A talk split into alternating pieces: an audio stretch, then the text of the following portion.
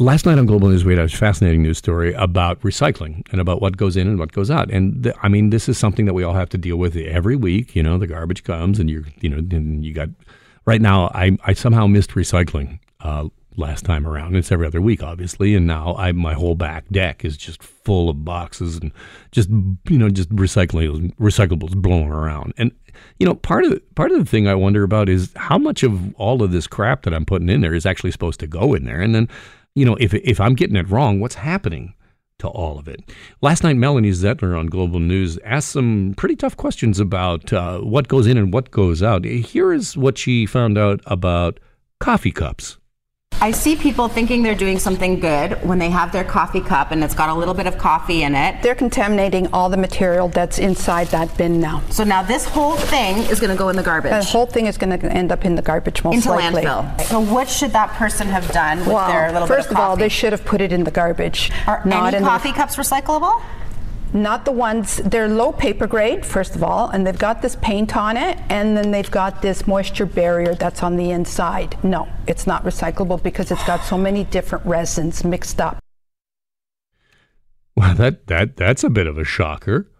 Uh, then, of course, there's the whole issue with black plastic. How much black plastic do you take home? I mean, I, I get ton, I got tons of it because I eat out, out a lot. I get a lot of takeout containers, and those black plastic pieces. I don't know if you know that they don't go in there. Not allowed. Let's skip over that and let's go to uh, the thing that just shocked me, and I had no idea about this because I eat a lot of wheel. I enjoy the wheel. Uh, I, I love the za. I can't get enough of it. And so often, when it comes to recycling, there's a stack of pizza boxes. But wait, what? I don't think any of my friends realize that if this huge pizza box has grease on it, it can't be recycled. No, what I do in my own home actually is I cut the top off and put the top in the blue bin, and I put the bottom in the garbage. The the voice you're hearing there talking to Melanie Zettler is Grace Maione, who is the City of Toronto Director of Processing and Resource Management. She joins me on the phone right now. And, and Grace, you you cut up your pizza boxes? I do. the the part that's got the grease on it, I take it and I put it into the garbage bin because I know when it gets to the processor, that's going to be considered contamination, which increases our processing fees. So it, it's not so much that it doesn't get recycled. Does it actually just go to landfill, or is it just a, a question of increasing fees? It's um, sometimes what happens is when our facility, the contract we have in place, is the processing fee is established on the contamination at the front end. There are audits done every day to identify what the contamination rate. If that pizza box shows up in the audit, that's going to go into the pile of what they call contamination.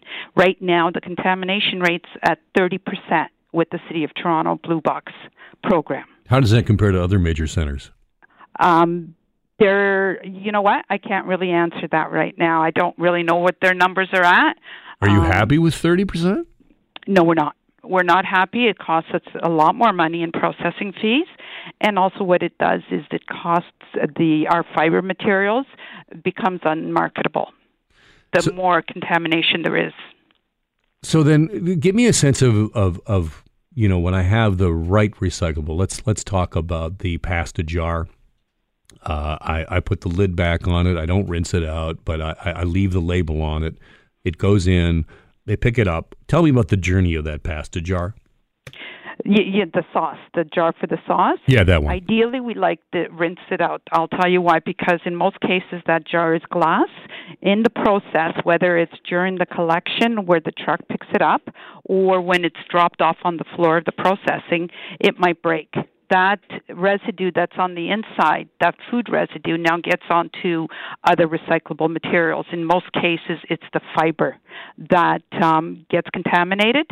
Now, that fiber becomes non recyclable with fiber i mean newspaper um, anything that's fiber All right, let's let's back it up then. Let's say that I am a better citizen than I actually am, and I have rinsed, I have cleaned off the label, uh, I have a pristine jar in my blue box. It gets picked up. Now tell me where it goes.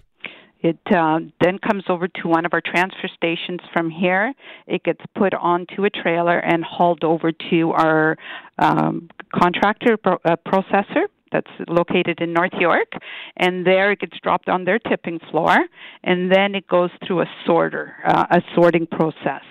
Um, at our contractor's facility, most of the sorting is done. Um, it's technical; it's not manual sorting. So it's optical sorters and magnets and you know all kinds of technology working on separating the commodities over there. So your glass would um, go through the system and then get dropped off into the area where glass should end up. Okay. So what do you believe when you're at the cocktail party and people find out what it is that you do I'm I'm gonna guess that you're just absolutely you spend the rest of your night asking questions about what goes in and what goes out. What's the number one question you get? The, number one question really is it really get recycled? You know they hear all these rumors that you know we collect it we spend money collecting it separately and it ends up in landfill. That's not true. The city of toronto has a very robust system happening uh, with our blue bin. Um, it's just that the the the materials the packaging materials are changing so fast that even myself sometimes i have to think, well, is this recycling or isn't it? And then you you know you start investigating. And I talk to my processors; they're the first ones. Sometimes I go to and say, hey, is this new film plastic? Is it good to go into the process into the blue box or not? Um, but yeah, I answer a lot of questions, and but the the message that I like to say is that yes, we do um, seventy um, percent. You know, about one hundred eighty thousand uh, tons of blue bin material we collect on an annual basis, and then um, about fifty thousand of that becomes you know it's a thirty percent contamination. So that's about fifty thousand gets um, goes to landfill, and then the rest is separated into its separate commodities and marketed.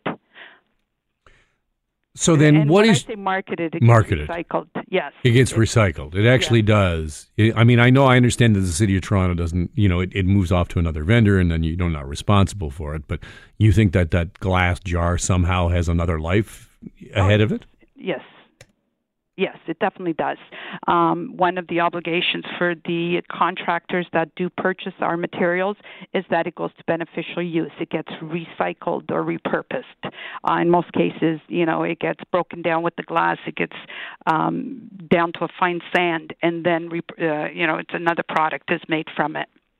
Uh, Melanie uh, Zettler, when in her piece, asked you, uh, I thought, a poignant question about black plastic. There's so much of it. Why is the city not outlawed if, if it's just going to landfills?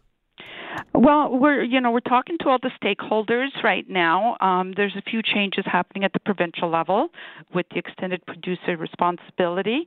Um, that all those discussions are currently happening. We're not just avoiding it. We are currently having these discussions with all stakeholders, um, and that perhaps might be one of the recommendations that comes through that we do end up banning it.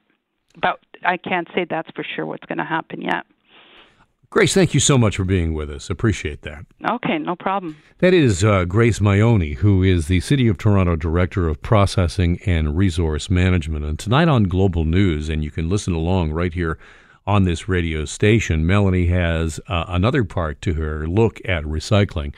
And tonight she will have a tour of the 160,000 square foot multi recycling facility in North York that processes all of Toronto's recycling unbelievable visuals inside and you get to see it with your own eyes, the sort of thing that you would just never see. So you get to see that tonight on Global News. And the strange things that people think or wish will be recycled. We'll show you some of that tonight. That's uh, with Melanie Zettler on Global News tonight.